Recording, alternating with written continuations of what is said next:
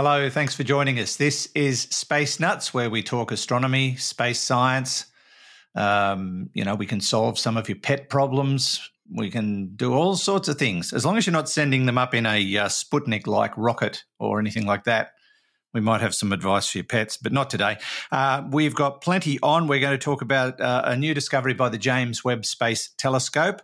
Uh, it seems to have analysed the uh, atmosphere of an exoplanet, and what they found was astonishing. We're also going to look at the true shape of our galaxy, and it's um, yeah, it's not for soccer fans. uh, and, and with the World Cup on, I thought we would have been there, but no, not at all. And we're uh, going to answer questions about Jodrell Bank and surprise, surprise, dark matter and black holes. All coming up on the very next edition, this one. of Space Nuts. 15 seconds. Guidance is internal.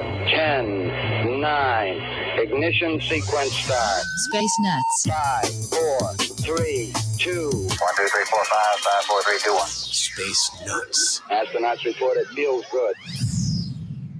And joining me to tell all is Professor Fred Watson, astronomer at large. Hello, Fred. Hello, Andrew. Fancy seeing you here. Indeed, yes. Yeah. It's a strange place for me to be in my office well, with Space all nuts. my bits and bobs over my shoulders. There's my, there's my Space Nuts tote bag. And Very my good. Space Nuts. I'm wearing my Space Nuts oh, t-shirt. On the on the. Where's your mug? Yeah. Where's your mug? Uh, um, it's over there. Oh, hang on. there it is. It's just creeping into view. There. Yes. Yeah. Got yes. my got my mug. Yeah. Oh, there it is. I'll leave it in. I'll leave it in shot with all those uh, fourth and fifth place trophies behind me as well. Yeah. There's a few. Um, uh, the hole in ones there. Uh, three Several of, of, them. Yeah. Yeah. Three. Yeah. All very different. Mm. Um, how have you been? Busy.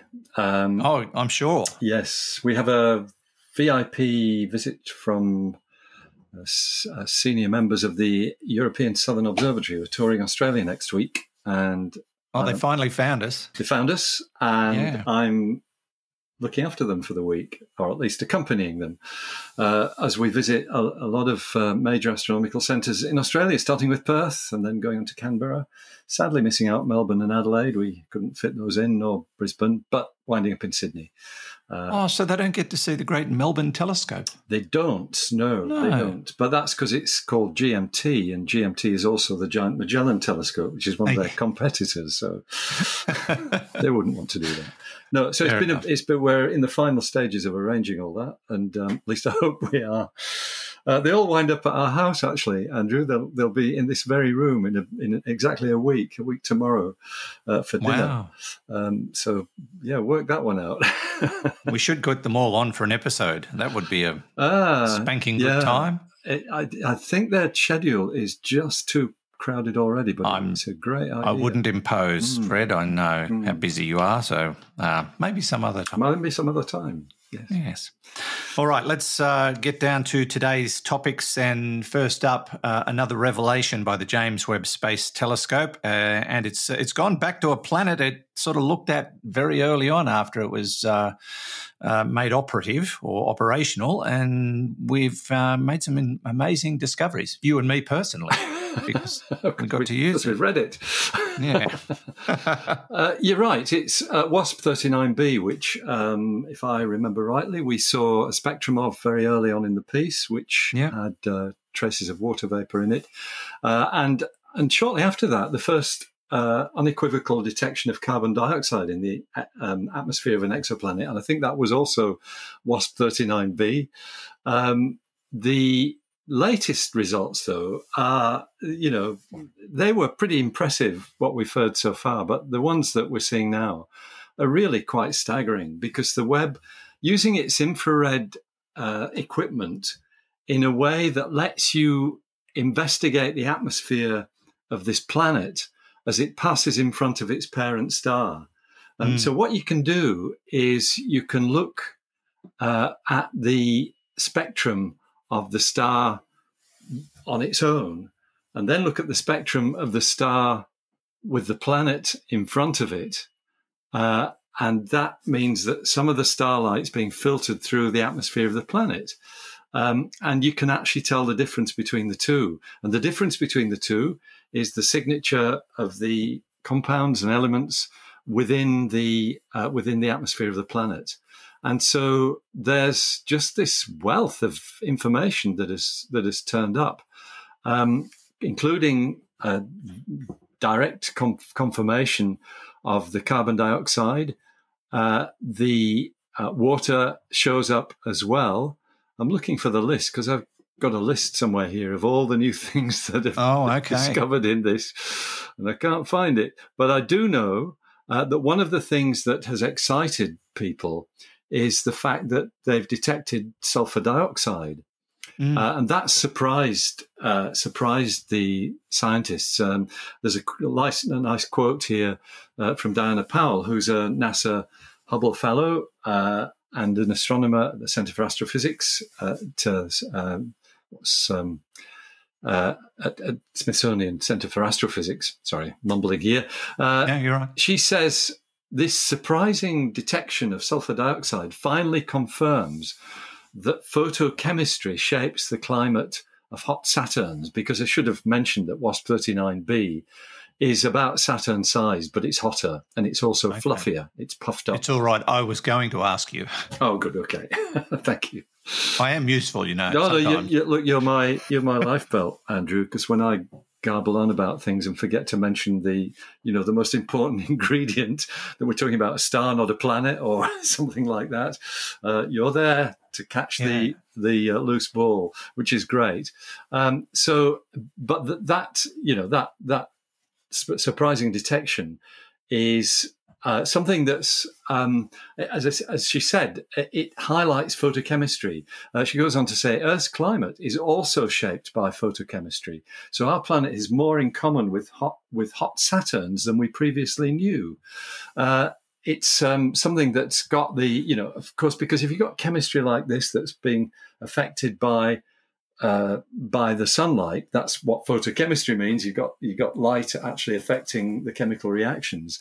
Then it, it sort of opens up a whole possible range of things that might be going on in the atmosphere of planets like this, where you could perhaps get some really interesting uh, and highly suggestive molecules uh, being formed. Mm. Um, the other things that have been discovered include uh, spectrum of potassium. So there's an element. There's lots of evidence of water. There's carbon monoxide. That's a new oh. one too. Uh, um, as well as the carbon dioxide that I. That explains the runaway greenhouse effect. Uh, yep. Well, there you go. um, uh, sulfur dioxide, as I've mentioned, carbon dioxide, uh, again, carbon monoxide. These these uh, molecules all have individuals, uh, multiple signatures, if I can put it that way. If you think about yep. the barcode of, of a spectrum, uh, its different imprints uh, come from different uh, uh, compounds and elements, but they're often repeated in certain ways. so um, the sodium as well is present, which is probably less of a surprise. Mm. But yeah, water, carbon dioxide, carbon monoxide, and this sulfur dioxide are perhaps the really interesting uh, molecules that are that have now been found in WASP 39b. And uh, th- there's there's a uh, I guess, um, as I said, the, the, excitement is that you've got photochemistry going on. But I think what is also exciting is that as the Webb hones its techniques, it means that uh, we're going to be even more sensitive to the components of the atmospheres of objects like this. And I'm sure it's looking at other planets around other stars, which are not hot, hot Saturns, uh, mm. and will find much more. Uh, in fact, I think the um, the group who's who've done this work at um, Harvard Smithsonian Center for Astrophysics, they uh, are looking to the day when they might observe the atmospheres of, of more Earth-like planets, and they've highlighted uh, the TRAPPIST one system, which, if I remember rightly, has got is it seven planets around it? We've talked about TRAPPIST yes. before. Yeah. Um, so um, it might be four. I can't remember whether it's four or seven. But these are rocky planets, and so uh, they too will probably have atmospheres. And you can use this same technique to probe the atmospheres of these planets. It's actually a, a, a bit more difficult because the atmospheres are almost certainly thinner than the atmosphere of mm. Saturn. But it's exciting, isn't it? the, the, the, prospect is there for us to learn so much. I mean, we you know wasn't that long ago we didn't even know about exoplanets. We just assumed they're probably out there. Probably there. That's right. Now we've discovered over five thousand, and there's another four thousand, three or four thousand to catalogue. And um, you know the list will just keep growing. I imagine. I think uh, that's right. Yeah, there's actually another lovely quote from another of the scientists. This time at the University of California, uh, somebody called uh, Natalia Batalha, uh, who says, We observe the exoplanet with multiple instruments that together provide a broad swathe of the infrared spectrum and a panoply of chemical fingerprints inaccessible until JWST. Mm-hmm. Uh, and data like these are a game changer, which is, I think, is absolutely right. I don't think that's an exaggeration. Um, it's one yeah. of the things that JWST was built for, the Webb Telescope, uh, to look at the atmospheres of exoplanets, but it's it's clearly uh, stonking home with a great uh, deal of new discoveries uh, when we're still only in the first year of, you know, well within the first year of observations. Yes, absolutely. And WASP 39b, it's it's a strange planet. It is very hot, uh, 30, 1600 uh, degrees Fahrenheit. Yep. Uh, mainly a hydrogen atmosphere, but all that other stuff that we were just talking about. It's eight times closer to its host star than Mercury is to our yes, sun. That's right and it's got the mass of Saturn but the size of Jupiter. Yeah, uh, and that's just that's just weird. It's very weird. Um, it's 700 light years away as well, which is um, uh, you know not close by in in terms of what you can do with these things. So it's a very mm. weird place, and I think you could categorize it as being not a very nice place to visit. Really, no, uh, probably not very habitable at all. No, no. Um, but yeah, it's great that they've revisited something that they started out with and, and been able to collate even more data. And as you said, being able to uh, hone in on some rocky planets in yeah. uh, that TRAPPIST sector uh, will be very exciting because uh, with that many rocky planets, it, you know, the, the potential is there to find something extraordinary that'd be uh, well worth talking about and investigating further. Uh, and, and obviously, we've we've been looking at the TRAPPIST um, uh, planets for a long time because they, they've been popping up in mm. science fiction shows as potential worlds for uh, yeah. habitation going forward. And you know, um, I, we if we're still around in a billion years, we probably will have to find somewhere else to live because um, our sun will get too bright for us before it goes red giant on us.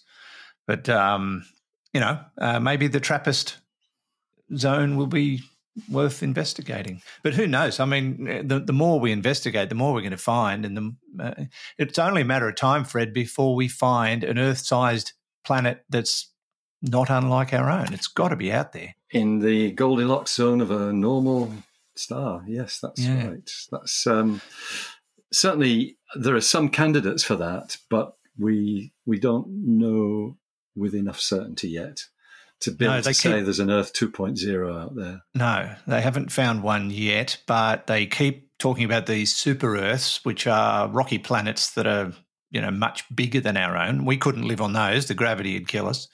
So, you know, we've got to find a candidate that's as close to ours as it can be, and then we've got to figure out how to get there if we ever need to. And yes. that's that's an even bigger problem. Uh, that's the tricky. If bit. it's ever solvable. Mm. Well, you could if you if you could build a powerful enough spacecraft and accelerate it to nearly the speed of light. Uh, yes. Then you're talking about hundreds of years rather than hundreds of thousands of years, uh, yeah. uh, which uh, you'd need if you use chemical standard chemical rockets. But it is, mm. yeah. This yeah. pesky speed of light thing. Well, you'd, you'd then have to take a, a couple of approaches to transport. Um, intergenerational yep, that's right. Uh, approach. So, or, or, or, cryogenics or frozen embryos, or so, who knows, um, with robots doing all the work. Sounds idyllic. To, to, to, to um, activate us when we land. Could be any of those things. Yeah, indeed. But uh, yes, um, but that's a fascinating find by James Webb, and uh, one that's um, well worth reading up if you want to chase up the the paper. I'm sure it's um, been listed somewhere. I'm just trying to find it. Uh, Harvard Smithsonian Center for Astrophysics. Is that right? Yes, indeed, it hmm. is. There you go. All right. Uh, there'll be more to report on that and uh, other planets that uh, become uh, the focus of attention of James Webb. And we'll be uh, certainly bringing that to you when they reveal more information. This is Space Nuts with Andrew Dunkley and Professor Fred Watson.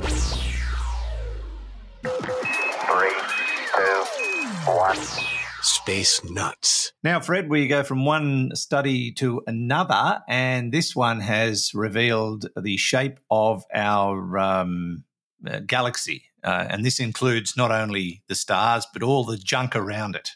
So, everything. So, what's it shaped like? football, basically, um, and, and, not not the round football. Not, not a soccer. So some ball. people call soccer football. Yeah, yeah, they do. Oh, yeah. Everybody yeah. In the UK. Well, most most people who play the game, except Australians, call it um, football. We call it soccer here because we've got four codes of football, yes. which is very confusing. I'm still confused about that. Anyway, yeah. the so the the idea of a, a halo of stars sort of surrounding the galaxy, stars and other objects, I have to say, uh, goes back a long, long way uh, to when you know scientists were first studying the the geography of our galaxy.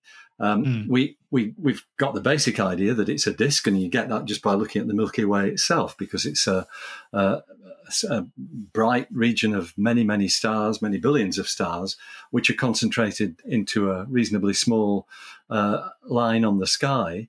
So uh, that tells you that we're embedded in this disk of stars and gas and dust, uh, and in particular they're young stars. But then, um, and, and, I can't remember. I think uh, a scientist called uh, Walter Baade, Walter Baade, as it was anglicised to, um, during about the time of the Second World War. I think he did a lot of work on on the idea that there is a much less dense, perhaps more tenuous. Uh, cl- uh, cloud of stars in which the disk is embedded, this halo. Uh, mm. And it, uh, Baade showed that they are old stars. Uh, in fact, he called them population two to compare them with population one, which are stars more or less like the sun, ones with the same sort of amount of chemical elements in it. Uh, the yeah. the uh, halo stars are this population which are thought to be much older.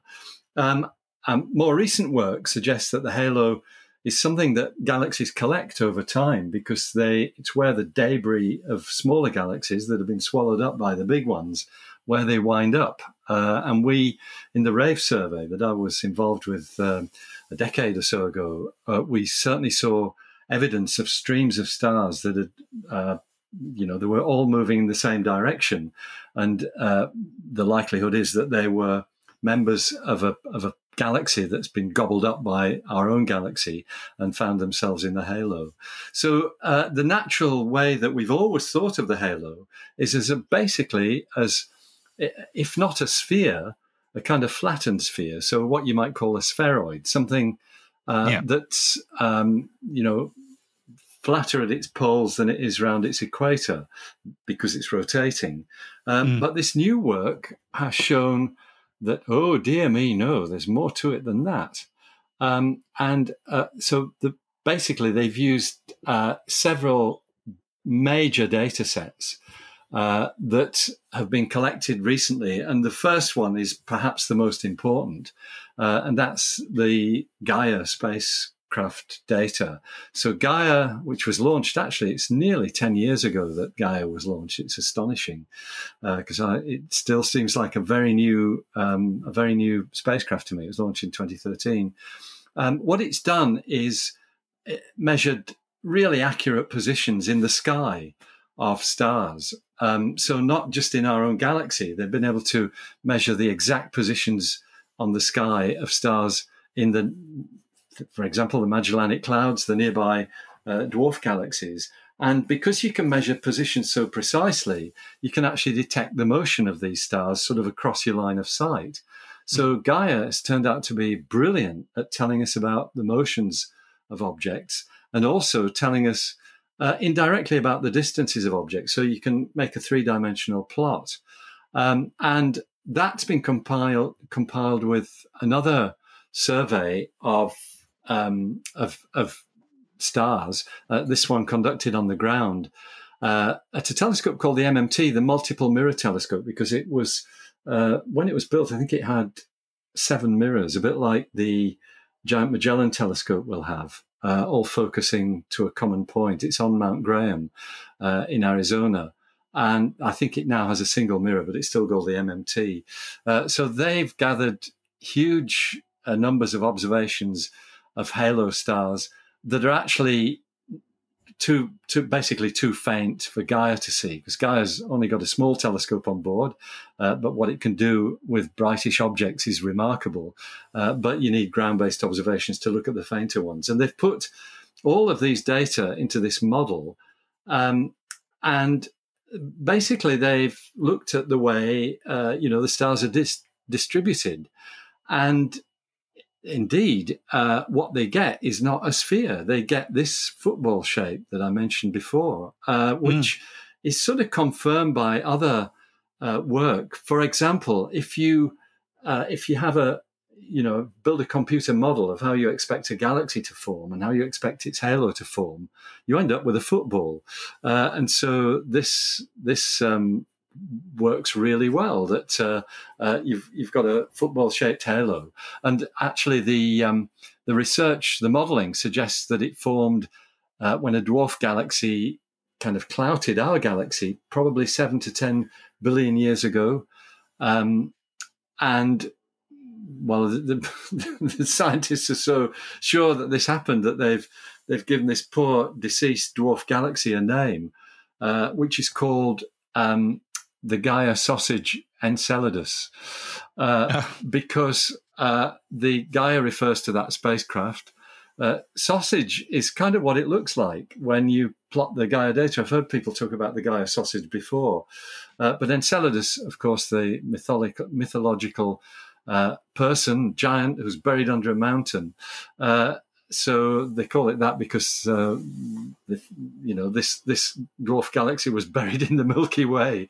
Mm. Uh, mm-hmm. so that's the, the best theory for the origin of our halo. Uh, at least one big galaxy collision, and uh, it, it, all ties in very nicely together. That we've got this this um, you know essentially stretched out sphere. Uh, of stars around the galaxy. And I think the other thing it plays into, and I'm sure you're waiting for, for me to finally get to this, Andrew, is the dark matter halo, uh, because yeah. we think that all galaxies have uh, a halo of dark matter in which they're embedded, and that's why they don't fall to bits because of their spin. Uh, and so the uh, the, res- the new results uh, fit in well with what we know about the dark matter ha- halo, and uh, that probably means that the dark matter halo is also football shaped, which is really quite remarkable. Yeah. Does this suggest that our galaxy is somewhat new, unique, or would this be more common? Given that you talk about a collision that created this scenario, yeah, we we commonly see evidence in other galaxies for exactly this process taking place. There's a lovely set of images made actually by an amateur astronomer who's a very capable astrophotographer. Uh, I hope he'll forgive me because I can't pull his the name of his observatory to mind yet. Anyway, um, it shows exactly this. It shows a galaxy edge on.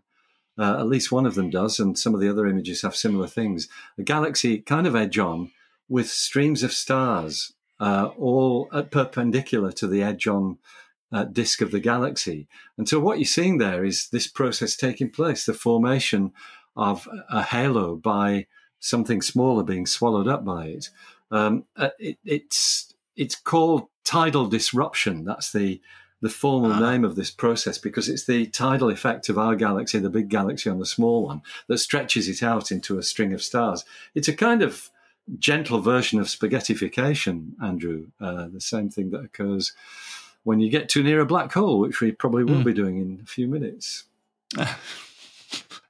what, what I would oh uh, because someone's asking a yes. question about black holes. Yes, sorry, completely. I thought, hang on a minute, what have, what have I missed? Does he know something I don't know? no. yeah, no, yeah, fair enough. Mm. Um, yeah, because we can't see our galaxy uh, no. from the outside. We so we we're right in it, yeah. and we have to kind of work out the shape of it through um, through other means and I mean, we can look at other galaxies and that gives us a clue. But going forward, does this revelation uh, uh give us something to work with to maybe solve other problems or issues or? I, you know, I think it does. Um, so you, you, you're absolutely right there, Andrew, about the fact that we're embedded in the galaxy, which makes it really hard. And to, to sort of map the halo is even harder than mapping the disk because in the disk, you've got clouds of cold hydrogen, which mm. can be picked up by radio telescopes and are not obscured by dust, and you can actually map them very accurately. This was done back in the 1950s by uh, Jan Oort in the Netherlands and others, uh, who first demonstrated that our galaxy has spiral arms. Um, but the halo doesn't have any of that hydrogen. It's just, you know, it's just this colossal um, aggregation of stars, which we think are more dense towards the middle. Uh, very little to get a handle on to map it, and that's why it's taken so long to figure out that yeah, it's a football. Uh, I think the technique that's being used for this, uh, as well as some of the the conclusions, particularly about the dark matter halo, will definitely have implications for, for future research. I'm Sure. Mm, okay. Um, gee, we're learning a lot today, Fred. Well, yeah, we're also learning that my neighbour seems to be, um, I think he's mowing his grass, which might be what you can hear in the background there. I can't hear anything. Oh, that's very good. Very good. Well, that's probably more because my wife thinks I'm going deaf, but. Um... no, it could be. There could be another reason. I don't it could, hear it much. could be. Yeah, it's, it's, not marital deafness, is it? That sort of deafness. Yeah, that's, that, that's, a good name the, for the, it. The yes dear one, sort of thing. yeah, selective de- so, deafness. Selective that's what deafness. it is. Yes, that's, that's right. I'll be deaf for the next five minutes, but then I'll be able to hear again yes. later. Yeah. All right. Um, no, that's a great revelation. And if you want to read about it, you can go to the phys.org website and find the story, The Tilt of Our Stars. It's all there. This is Space Nuts. Andrew Dunkley here. Fred Watson over there yeah. somewhere. Roger, you're loud clear here also. Space Nuts with Andrew Dunkley and Professor Fred Watson. What a nice voice. Yes, it is lovely. if you listen to Astronomy week. Daily, you might have recognised oh, it. Oh, is that who it is? That's our AI reporter, Hallie. Hallie, yeah. Good on her. Hallie, yes. Yeah, she seems, she sounds lovely. Uh, she has a moment. Uh, she can be a bit feisty. Does she suffer from marital de- deafness or anything similar? She's not married. No. um, but she keeps telling me all about these guys that try to date her. One named Hal, and I told her, I warned her off yeah, him. Yeah, yeah, That's a good idea. Keep yeah. away from him. anyway, they, have decided they just want to be friends. Mm-hmm. Wow. Mm. Anyway, we might hear from her from time to time. We're going to hear from some people now who have questions for us, Fred.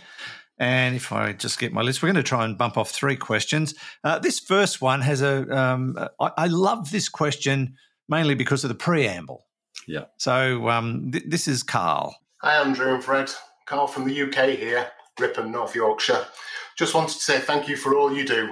Me and my dad, Brian, listen to all your content. We have the Space Nut mugs and t shirts, which we use with pride. My dad and I have just visited Jodrell Bank for a day and we absolutely loved it. Question for Fred. Can you tell us any stories you have of being involved with Jodrell Bank? All the best, guys. Carl and his dad. Oh, that's lovely. Thank you, Carl, and hi, Brian, and, and thanks for supporting Space Nuts and um, you know uh, getting all the all the bits and bobs that you, you know the mug and the, uh, get a tote bag. There's there's one there. I'll send you mine.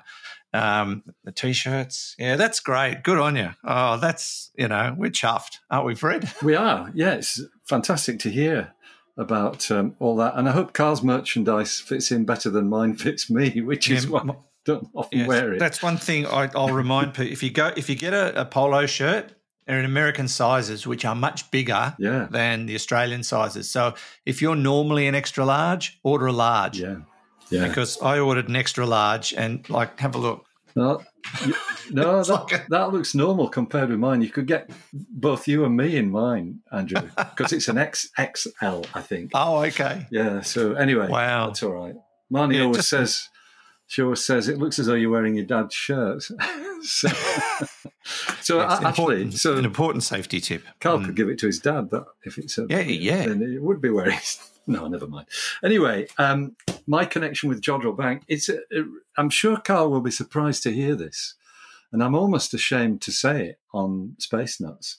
But for all, um, Jodrell Bank has been built into my soul since 1957, when the Lovell telescope was dedicated, uh, it was a almost single-handed achievement by a gentleman by the name of Sir Bernard Lovell, who was one of the great scientists of the era in the in the time when I was growing up. Everybody respected Sir Bernard Lovell because he managed to persuade uh, a motor car company to fund his telescope and uh, oh. did all kinds of really novel things like picking up Sputnik 1 before anybody else did. Uh, wow. Really quite remarkable stuff because that was 1957 as well. Um, yeah. But having said all that, the nearest I've got to Jodrell Bank is being able to see the dish, dish from the M6 uh, when you're doing 70 miles an hour some extraordinary speed, 100, 100 kilometers an hour, and trying to look through the trees that line the M6 to see whether the dish of the Jodrell Bank telescope is, is visible or not. Because sometimes it's not. It's only visible when it's kind of looking at the horizon. So the, uh-huh. the arc of the dish sticks up above the trees. But I get every time I go down the M6, I risk life and limb by trying to find the telescopes. You've got to know exactly where to look. However, that distance is probably coming to an end next year um, because uh, one of Marnie's tours, we're planning to take in the Jodrell Bank telescope. Uh, assuming the Director General lets us, but since he used to work alongside me uh, here in Australia, Phil Diamond, um, maybe I can, you know, pull in a few mates rates or some, something like that. You never um, But the, the thing about Jodrell Bank, so it's not far from Manchester. It's uh, it's not that far from Ripon, where Carl and his dad are either. Ripon's lovely, by the way. It's a gorgeous place, and I'll mention one other astronomical connection that it has in a minute. Uh, but what I was going to say was Jodrell Bank is also now the home of the headquarters of the Square Kilometre Array Observatory. So that institution is a three nation facility. Uh, it's got its low frequency telescopes in Western Australia, or it will have when they're built. Its mid yep. mid frequency telescopes are on the High Karoo in South Africa. Uh, they have two, their two are being built, but the headquarters is at Jodrell Bank. And so what you what you tend to get when you're mixed up with SKA, SKAO, the observatory, is photographs that show uh, that, that show the um, South African telescopes uh, as an artist's impression there under a beautiful clear blue sky. They show mm. the Australian telescopes as an artist's impression under a beautiful, clear Australian sky. And they show the Jodrell Bank dish under a clear blue sky, which oh. I don't think has ever happened uh, there, that near to Manchester. Um, I'm sure it's a Photoshop job, and I keep telling people you can't show that. It's that's not nobody think not realistic. Britain. that's false information. False information. Just very briefly, uh, the uh, other connection that astronomy has with Ripon, where Carl and his dad live, is that the tomb of Charles Piazzi Smyth is there, who you oh. probably won't recognise. No. But he was, I think he was the second, he might have been the third astronomer royal for Scotland.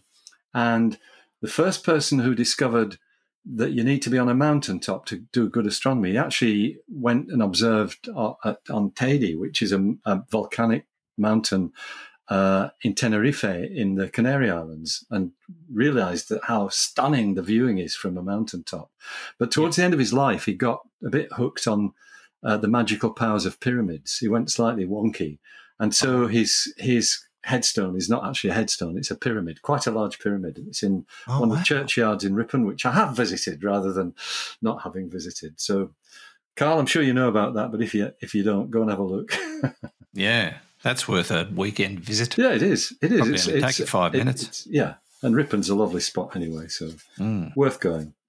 All right, lovely to hear from you, Carl and uh, Brian. And um, yes, um, short story is Fred's never been to Jodrell Bank. but I love the place. I love it dearly. Mm. Uh, I haven't either, but I've got a much better excuse. You've got a better than excuse than me. Yeah, you have absolutely. yeah. All right. Uh, let's move on to our uh, next question from Leon. Hello, Fred and Andrew. Leon from Canberra here. Love your show. Uh, forgive me for another dark matter question. If we know about dark matter because of its gravitational effects, does it or could it, dark matter, clump together to form its own stars and galaxies. Wow, that is a really fascinating idea, Leon. Thank you. Uh, what do you reckon, Fred? Um, well, dark matter stars, yeah, I think people have talked about that possibility, but mm. um, not ones that would, uh, unlike normal matter and most of its hydrogen, when that collapses under its own gravity, the temperature goes up and the hydrogen fuses to helium, and you've got and you know you've got a star uh, because yep. it's radiating the excess energy.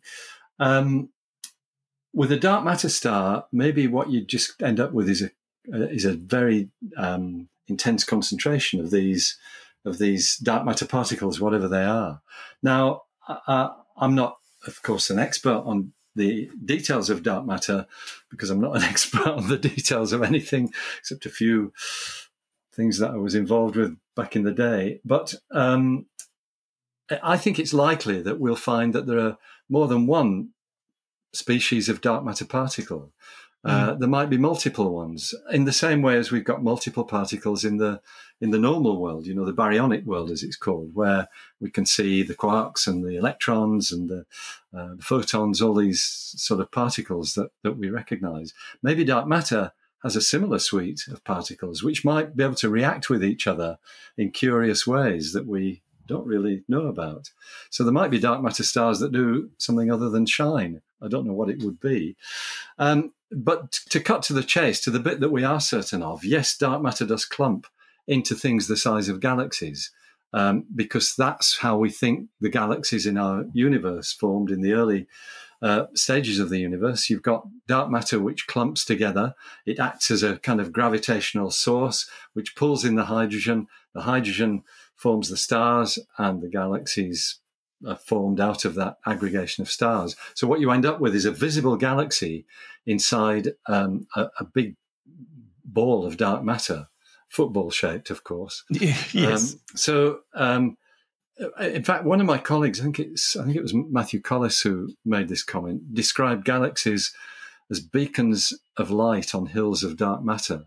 Um, when you look at the gravitational distribution, that's what they look like the, the dark matter hills on which these bright objects, the galaxies themselves, sit, the bit that we can see.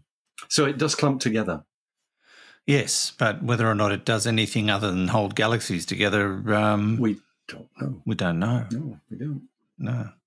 So the answer is for Leon, maybe. Yeah. well, it's better than no, which was the answer to Carl's question. Yeah, very true. Mm. All right. Thank you, Leon. Hope all is well in Canberra. Sorry you have to live with politicians. Now, uh, let's.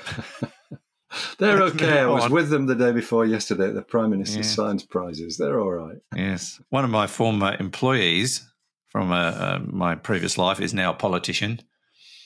So I used to be his boss, and now he's. Um, yes. Yeah, now he's a, a member of parliament. He, he, is. In fact, he's a minister. Actually, I heard him on the. He radio. is a minister. I heard him on the radio yesterday. Uh, yes, indeed. Yes. he's uh, he's pretty good at doing radio interviews as politician. It would be. the funny thing is, he used to interview politicians and get really frustrated when they wouldn't give him an answer, and yeah. now he's he's learned how to do it. Yeah. Yep. Yep. Uh, he's a good egg. I, I yeah, got a lot of time for him, um, which is good because we worked together for many years.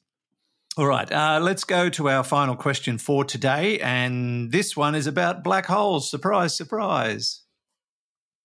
Andrew and Fred, this is Bill Bogan from Ann Arbor, Michigan, with a question about black holes, like everybody else. so I was playing with the equation for escape velocity, you know, square root of 2gr, and I thought, well, is it possible to have a dense object like a neutron star of a certain size where the escape velocity would be greater than the speed of light. So you wouldn't have to have a singularity to have a black hole. And I come up with like a neutron star that's 40 kilometers in radius would would be essentially a black hole. So what am I doing wrong? Thanks. All right, Bill. I don't know if you heard the clunking in the background. That was Fred working with his Cuisenaire. Actually, try and figure this one you out. Know, uh, you, you'll you'll be you're not far off what I was trying to do there, um, Andrew, because um, I'm conscious that we're on YouTube, and so I shouldn't just disappear. And about ten minutes ago, my pen fell off the table, uh, and and I wanted to write that Bill was from Ann Arbor. Oh, the only right. thing I could find to write with was the lead of a pencil that happens to be on my desk. So just the lead. So, so that's what I was using to write. Oh, it came out of this, which is a clutch pencil that doesn't work anymore. So it fell out. Oh, right. So- Yeah, yeah. Anyway, it says, it could be Ann Arbor, I think, that says there. Mm. That's a beautiful part of the world, is it not? I believe so. Uh, it's not Yeah. somewhere I've been. It shares with Jodrell Bank the honour of not having been visited by Fred Mm, Watson. Um, but yeah, we should run a tour there sometime. I think it is a beautiful part of the world. Yeah. Um, but a great question, and I think you need a you basically need an expert in general relativity to give the pr- proper answer. But I think uh, that the answer is that for extremely intense gravitational fields like this, y- y- the normal formula for a, an escape velocity simply doesn't work because you've got to have relativistic components in it. Uh, and the kind of thing I'm thinking of um, is just to to give you an example of the way this sort of thing tends to work. Uh, If you imagine uh, two objects approaching one another, uh, and each one of them is traveling at two thirds of the speed of light, uh, or thereabouts, or nearly, let's say, nearly the speed of light. Does that mean that the their closing speed is nearly twice the speed of light? Uh, which can't be because you can't do anything faster than the speed of light. And the answer is no, because there's a relativistic term that comes in there, which usually looks like some something like one minus v over r, s- uh, c squared, where c is the is the speed of light itself. And I suspect uh, I've had a quick look online, um, come up with a paper called a relativistic escape velocity maximum of light speed, uh, which uh, does indeed have relativistic terms like that in the formula. So the light speed formula doesn't work when you've got very intense gravitational fields that come in. There will be Okay. Terms that almost certainly look like 1 over c squared somewhere in it because that's the way it always seems to, to come up when you do these analyses. So that's um, the best of my knowledge at the moment, Bill. Uh, it's a great question. Uh, and if I was a specialist in, you know, relativity, I'd probably be able to give you a more cogent answer than that. But I think that's the line. That I think that's the bottom line as to why you're not getting the right answer. Mm, okay. Uh, Bill, if you want to look up what Fred looked up, you need, because it's about black holes, you need to look on the dark web. dear, oh dear. Yeah. I don't know whether I'd advise anybody to go and look at the dark web. No, I wouldn't go actually, near the Andrew. dark I wouldn't want to go near it either. Mm. It's a scary place. It must be, and probably followed quickly by a knock on the door from some some agency Australian Federal, federal Police. police. That's right. Yeah. Uh, indeed. Um, yeah. All right, Bill. Um, not sure we could No, hit the nail on the head for you there, It wasn't the nail on the head. It was kind of hitting it uh, relativistically on the on the head. yes, indeed. And now I, I did um, quickly while you were doing all that really easy stuff. I looked up Ann Arbor, founded in 1824. I found this interesting, Fred. Ann Arbor was named after the wives of the village's founders, whose um, wives were both named Anne. How And the arbor bit, the arbor bit uh, refers to a stand of bur oak trees. yes, lovely. Yeah. I thought it. And I do know, I do know the PGA Tour plays uh, in that district every year. I, I'm pretty sure the golf, um, the golf goes there once a year. Um, but yeah, beautiful part of the world, lots of water. Mm. All right, Bill. Uh, thank you so much. Uh, hope you're well, and thanks for sending in your question that we couldn't do anything with much. I thought I but did I- a I- reasonable job on that, Andrew. I think you did. Yes, your your access to the dark web um, just surprises me greatly. would surprise me too. Uh, just uh, a reminder too, if you would like to send us some questions, we've got a whole bunch at the moment which we're working our way through. You just need to go to our website, spacenuts.io or spacenutspodcast.com, and click on the button on the right hand side that says send us your voice message. You can do it that way, or you can hit the AMA tab. I'm doing this right now, and you just um, go from there where you can start recording. Press the start recording button and don't forget to tell us who you are and where you're from. Important safety tip make sure you've got a device with a microphone because otherwise we'll just get blankness, which accounts for nearly half our questions. No, it doesn't It's happen. a, accounts for most of the answers. Yep. and if you want to uh, send us a um, text question, you do that on the AMA tab as well. And while you're on the website, why not uh, go to the Space Nuts shop because that's what Carl and Brian did, and they got their they got their shirts and they got their Maseratis and they got their all their all in the Space Nuts shop. Just click on shop and you'll find it there. Lots of goodies available there. And if you're on the internet um, doing space stuff, go to our uh, Space Nuts Facebook page because uh, we've got a big following there. Or you can join the Space Nuts podcast group on Facebook. That's a, ju- a user generated page where you can all chat to each other and compare your astronomical photos or ask questions and get all sorts of inane answers and, and some very good answers too. But there are a few jokesters in there that I um, have seen from time to time. Um, but uh, yeah, it's always um, good fun to uh, to see what people are talking about on the Space Nuts podcast group on Facebook. Fred, we are done for another day. Thank you so much. It's a pleasure, Andrew. It's been a delight not being able to answer people's questions. Yes, and that's you know, and after all these years, we are maintaining our standards. yes, we are. yeah, yeah, that's right. Mediocre to the end. Yes, yes. It, um, we only strive to be adequate here at Space Nuts. Haven't said that for a very long time. I can hear a curlew in the background. You can, yeah. place. There's a curlew there. There's a curlew at the door. Yes, there is. There was somebody grabbing a pair of binoculars to look at it. We check out the curlew. Let's listen to it. There it is. Yeah, yeah. That there, there was one that lived in a tree across the road where I was growing up, and the blasted thing thought that um, doing that at six o'clock in the morning, Oh, yeah. really good. They do. They love it. Yeah. Oh, um, yeah. So I've never been fond of them, but they have a very, very unusual call. Uh, Fred, until next time, uh, thank you, and we'll talk to you soon. Sounds great. Look forward to it, Andrew. Take care. Fred Watson, astronomer at large, part of the team here at Space Nuts, and uh, thanks to Hugh in the studio who did absolutely nothing at all today, as per usual. From me, Andrew Dunkley, until next time, uh, we'll see you on Space Nuts. Bye bye. Space Nuts. You've been listening to the Space Nuts podcast. Mission complete, Houston. Available at Apple Podcasts, Google Podcasts, Spotify, iHeartRadio, or your favorite podcast player. You can also stream on demand at Bitesz.com. This has been another quality podcast production from Bitesz.com.